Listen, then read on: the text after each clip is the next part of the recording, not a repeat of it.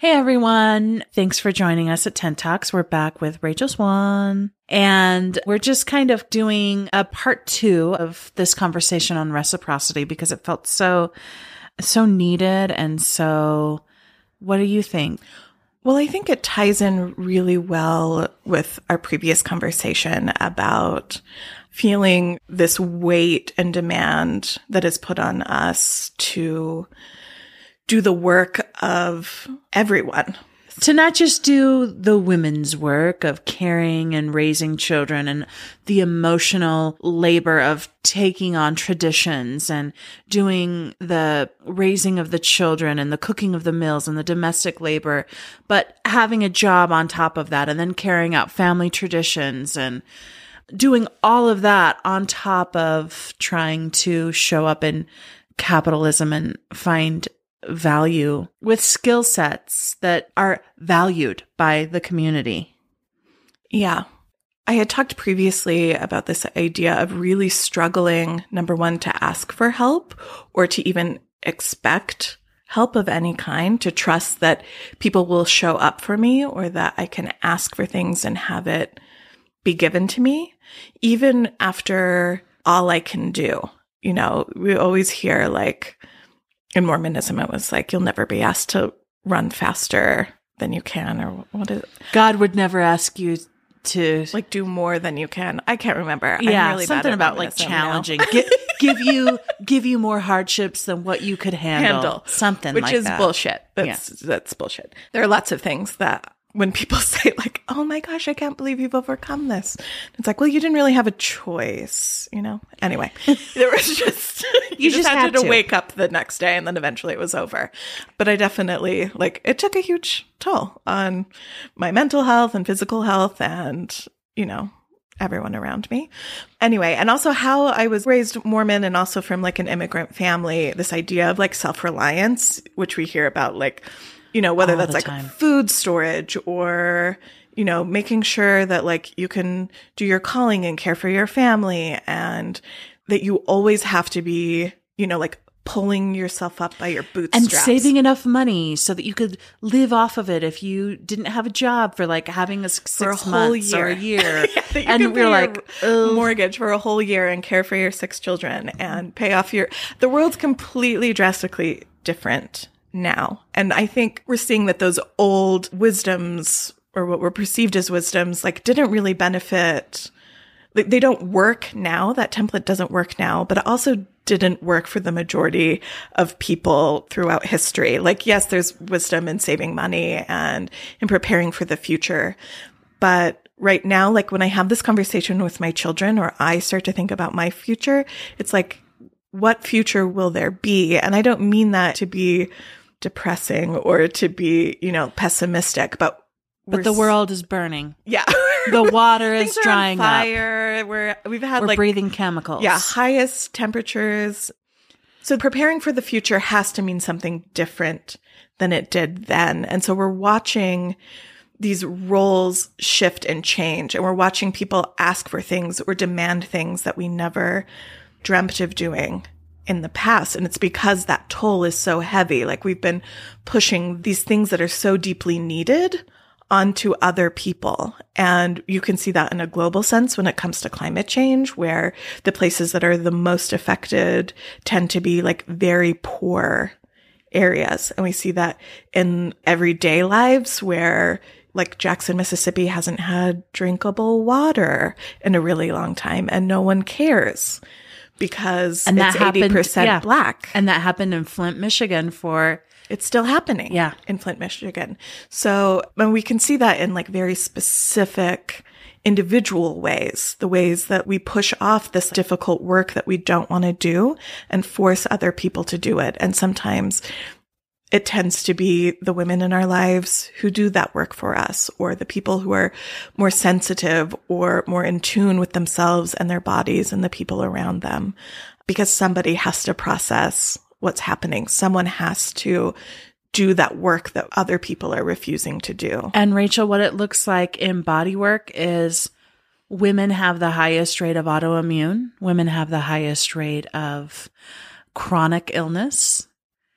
It's showing up in bodies it's not by accident that all the migraines are happening to the women. Yeah, or autoimmune disorders that their Yeah. bodies literally are shutting down because, or rejecting their own bodies Mm-hmm. because no one else is dealing with this. And it's too much for half of the population to deal with on their own. And I also think we're seeing this limit. So we're asking, we are demanding more from the people in our lives. We saw this during the pandemic when people were homeschooling and working from home. Women were leaving the workforce in droves while men continued to work because Somebody had to take care of the children at home. yeah, someone had to fill in those gaps that public school, literally, that was the only thing. We were using it as free childcare. And that one resource that women relied on in order to support their families was suddenly gone. And I love that more women are speaking up about it and saying, like, mm-hmm. I have been carrying this for so long and I can't anymore. And I've experienced this as a single mom, really struggling with this idea of receiving and from coming from a family that just willed things into being, or like if you're not prepared, then that's on you. Or if things go wrong, you should have prepared more. Like, why don't you have more money in savings? Why haven't you anticipated things going wrong? And so it was so difficult for me to ask.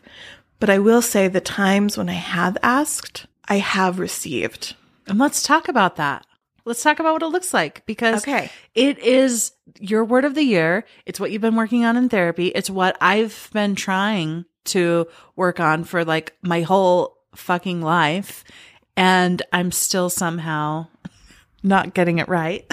I have not been working on this my whole life. This is like a one, this is like a, what month are we at? This is my nine and a half month mark of mm. trying to be like, my whole body tenses up when I talk about the word receive. It feels so much easier just to either be like an empty vessel that someone can just like pour all their problems into and I can just say like loving and supportive things to them. It's so bad for me, but it, it, it feels like home to me mm-hmm. sometimes. It feels Yeah. like, that's my codependent piece. Like, Yeah. give me everything and I'll fix it or I'll hear it or I'll do all the work for it. Yeah, and I'll shut what I need completely down so that there's enough space for you. I won't have any needs. and anyway, so I would say when I knew something was really wrong with me is when my washing machine broke and I had to ask my parents for help and it terrified me to no end. Like I was so terrified to make the call. The second my dad answered the phone, I broke down. My parents are kind, generous people. There's I, there was no reason for me to be They came over immediately. Yeah, they came over immediately. And I wasn't in trouble and I didn't do anything wrong. And it wasn't my fault. And I didn't have to figure it out on my own. I literally was no help. Like they showed up. I sat on the floor outside of my laundry room and I just cried. And I like ate yogurt and watched them fix it. And it was a really nightmare fix like so uncomfortable. My mom's like holding her flashlight on her phone up. My dad is quietly talking to her as they're figuring it out. It was hours and hours and hours of work and a really uncomfortable position. But like I had reached this point that I couldn't do one more thing. Like one mm-hmm. more thing couldn't go wrong. And I feel like everyone is living, especially the women that I know, one more fucking thing can't go wrong or everything falls apart. Mm-hmm. And that is the most exhausting and terrifying and traumatic place to live your life. There can't be one inconvenience. There can't be like your kid can't throw one more fit or you're going to lose it. Like it is not a safe or healthy place. And I feel like everyone is operating from that place right now. And we're so scared to ask for help, whether it's like our internal programming, whether we deeply cannot believe that the universe or the people in our lives will provide for us. There's so many reasons. But my parents, like doing that one thing for me, it changed something in my body that made it okay for me to say, I've been remembering to like take my garbage can out to the curb. I have paid my taxes. I figured out how to do, you know, I took my car for maintenance. Pumping up your own air in your tires. Pumping up. I had to learn that after my ex husband moved out. But all of these things that allowed me to do the other work of doing emotional labor for my family, of creating traditions, of being in tune with my children, of creating warmth and care and giving attention to detail and showing up for the people in my life because my former spouse did some of those other like executive functioning aspects. It gave me the room and space to really flourish in that way that deeply benefits children. It benefits my friends. It benefits my siblings, my parents to be able to have the capacity to hold space for them, to see them, to celebrate them, to bring joy and ease and comfort into their lives. And without those other pieces, I don't have that same capacity. It makes me scared and it makes me feel small and like it feels so scarce what I have to give, which used to feel so abundant now feels really scarce because I'm worrying about how I will pay my mortgage. I'm worrying about how, you know, like, am I doing all of these things right? Is there anybody who can meet me halfway? As a single woman, I've always related to men and the stress of making an income.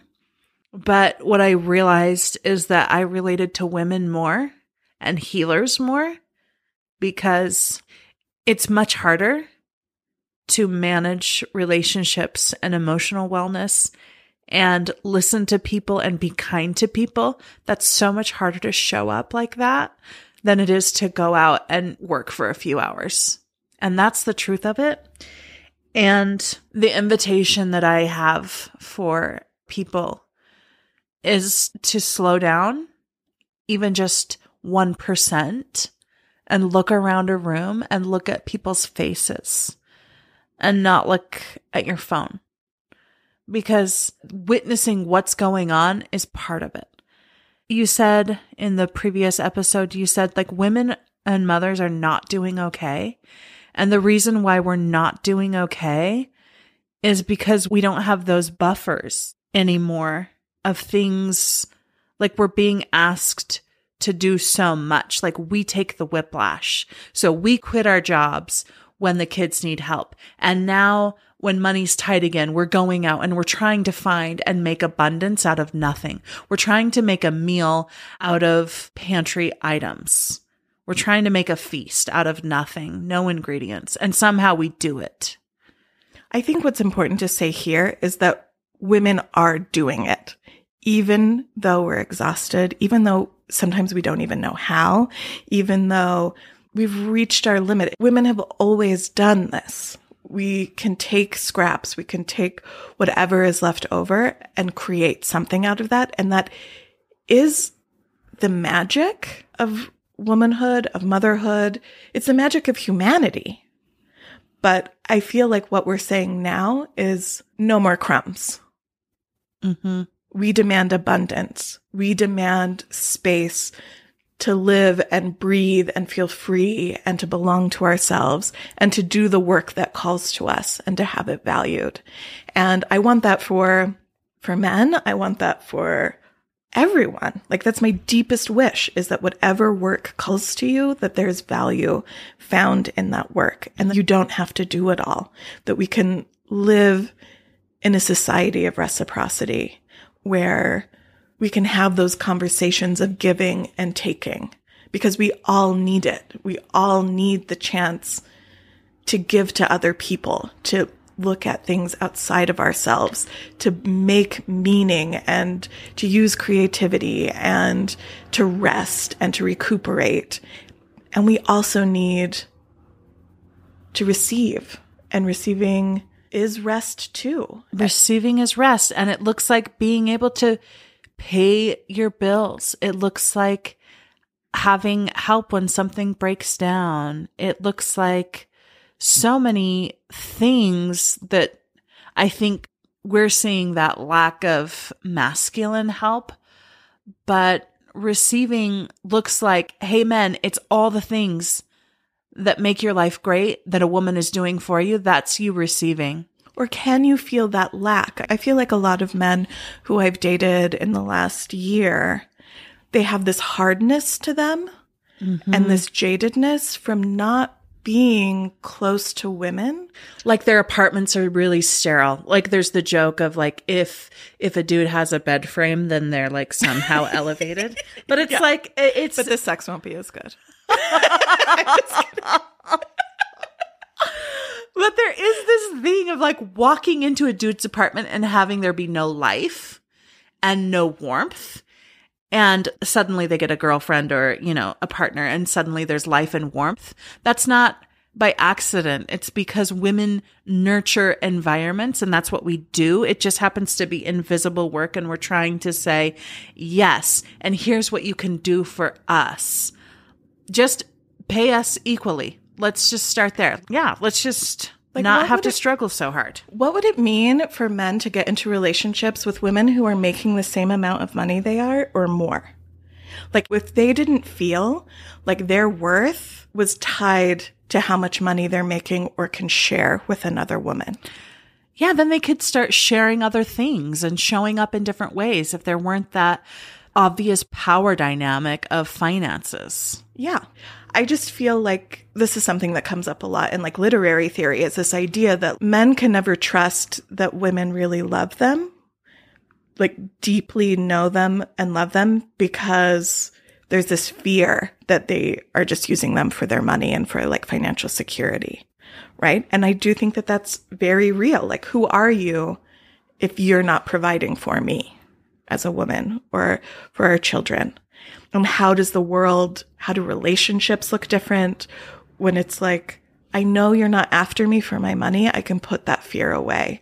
Where for women, it could be like, I know you're not after me for sex. I know you're not after me for emotional caretaking. Yeah. Or housekeeping or, you know, any of the things. Meals. Yeah. yeah. That women feel like they have to provide, where it's like, I actually am genuinely in love with who you are and I want to build a life with you. And those imbalances of power and energy will always, I hope they're not always there, but it's something that we have to navigate. And I love thinking about that as a way of what can I provide to you that isn't necessarily money or isn't necessarily caretaking or isn't necessarily like make my house beautiful because I can't. And what can you bring to me as a partner. I mean, right now, I can't even like, I don't know how to ask men for things because I like can't even get like text messages back. yeah. So, I mean, that's not true across the board, but like you have an intimate experience of. with somebody and then they ghost you because yeah. they don't know how to show up intimately. And I just think like we're starting in some ways, like I, I don't know this to be true, but other people have told me that this is true, that there are these men who are looking for women who want these same things, who want to show up, who want to provide. Like in my last therapy session, I told my therapist, like, I'm so exhausted right now that the idea of being in a relationship with some dude who just wants me to like deal with his problems is the most unattractive thing. And she just said, Rachel, what are you talking about? When men show up in relationships, you know, in their truest form, they don't want you to deal with their problems. Like they go and deal with their problems and then they come back to you and say like, Hey, this is what I figured out. And they like want to share it with you, there's no expectation. There's no burden of responsibility. But that hasn't been my experience. It's been a lot of like, here is everything I'm thinking about. Here's everything I'm struggling with. Here's everything that's bothering me. And then it's suddenly on me. Mm-hmm. And I have to believe in this beautiful exchange. I can see it in my relationships with women. I can see it even in my friendships with some men, with my siblings. I've experienced what it means to be able to feel safe enough to ask. And I'm working on what it feels like to feel safe enough to receive and to trust that it comes from a place of abundance and of mm-hmm. love and care. remember in 2020 when I was really learning about receiving and I just reached out and I said to people like, Hey, I'm really struggling because I had to be shut down with the pandemic, you know, and I had a few clients that were very generous to me. And I was like worried that I was going to have to start a prostitution exchange because I, I literally didn't know, like, are they, are they giving the, me this money? Like, And expecting a sexual exchange. or like expecting that I'll like count this toward services, but they were just being generous. And I went through that whole thing for like at least a month, probably more like six months of like, okay, what should I do? And it may have been pennies to them is the thing. But for me, it was the security of my office building. It was security of my rent. It was buying food, paying my car. I had just bought a car in the winter of 2019 because I was my most abundant. And then like going into 2020 and having a car payment that I hadn't had in like 10 years because my, it just like all these extra things were just adding up. And I asked, it was the hardest thing. People came through and I still had to go through the mind fuck of no, people just can give and you can receive and you don't have to keep doing this exchange of like, you can just take up space and receive. People can just give, like you give all the time, but other people can also just give and you can just receive. I also think when we come from a place of where financial gifts feel so foreign to us, I come from that too. Like I didn't come from a family with a lot of money and money is something that I've worried about for most of my adult life. Like it wasn't until both my former husband and I had good solid double incomes when I was like, okay, so th- this is what this means. But I think like that feels like such a big deal to you right? Like I, you agonized over it endlessly. You cried over it endlessly. Like, what does this mean? And we don't realize that it's so easy to send someone a Venmo for some people, right? Like money is the easiest thing to give away when you have it. Mm-hmm. Where if we were to ask those same people, like, could you sit with me? Could you provide, you know, like I need meals or can you really like witness me in what I'm going through in this moment? Or would you even notice a change in me if I was going through something really difficult? Or can you show up for me repeatedly every day for a certain amount of time? No. I mean, that's real work and community building, right? Like sending a Venmo, that ain't no thing. Like I could, I can't do that now.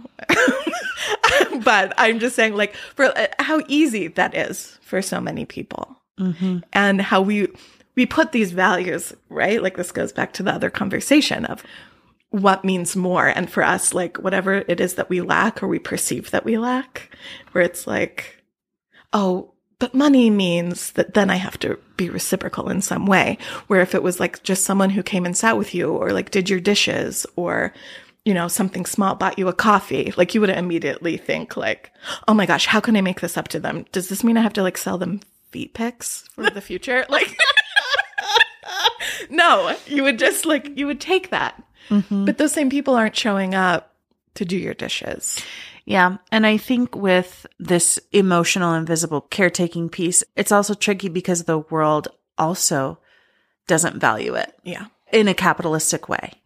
you can't pay your rent with being a good listener Yeah, you can't.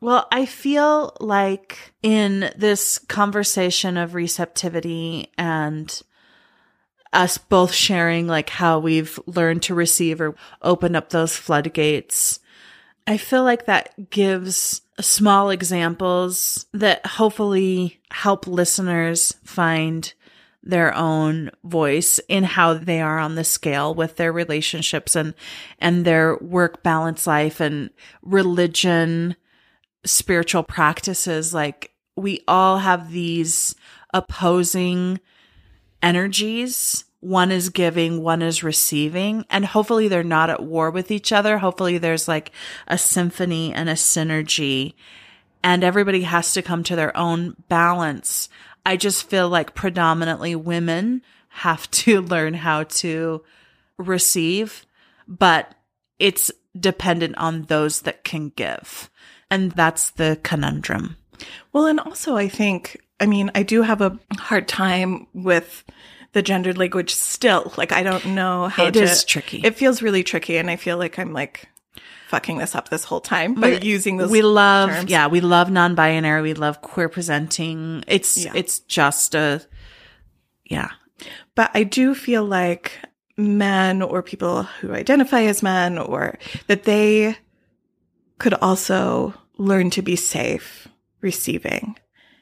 And so we were talking about the wheel of consent before we started this podcast and that one of the questions we can ask ourselves when we are either asking for something or doing something for another person is who is this for?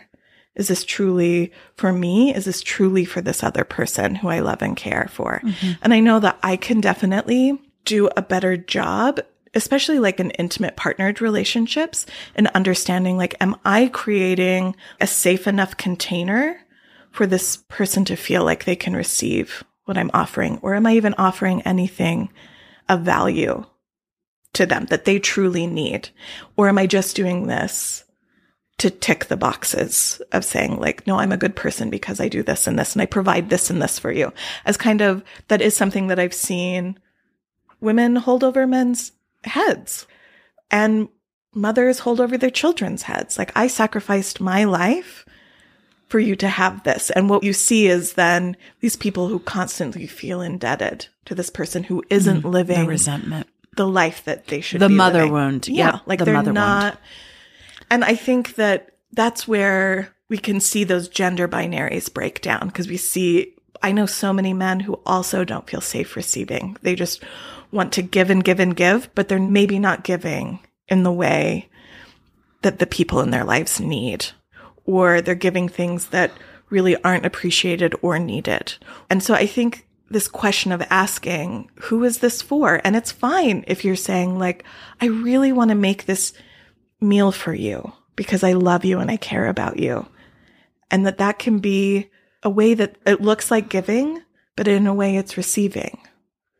Because you're saying, this is what matters to me. Feeding the people I love is something that feeds me. mm-hmm. Can you receive this? Or can you give me this opportunity to give you this? And I feel like, I mean, we could go down this whole rabbit hole of sexuality too, like where women are always receiving, but they feel like they're giving in the like the emotional realm, in the romantic realm, in the opening their bodies. Like that feels like they're giving, right?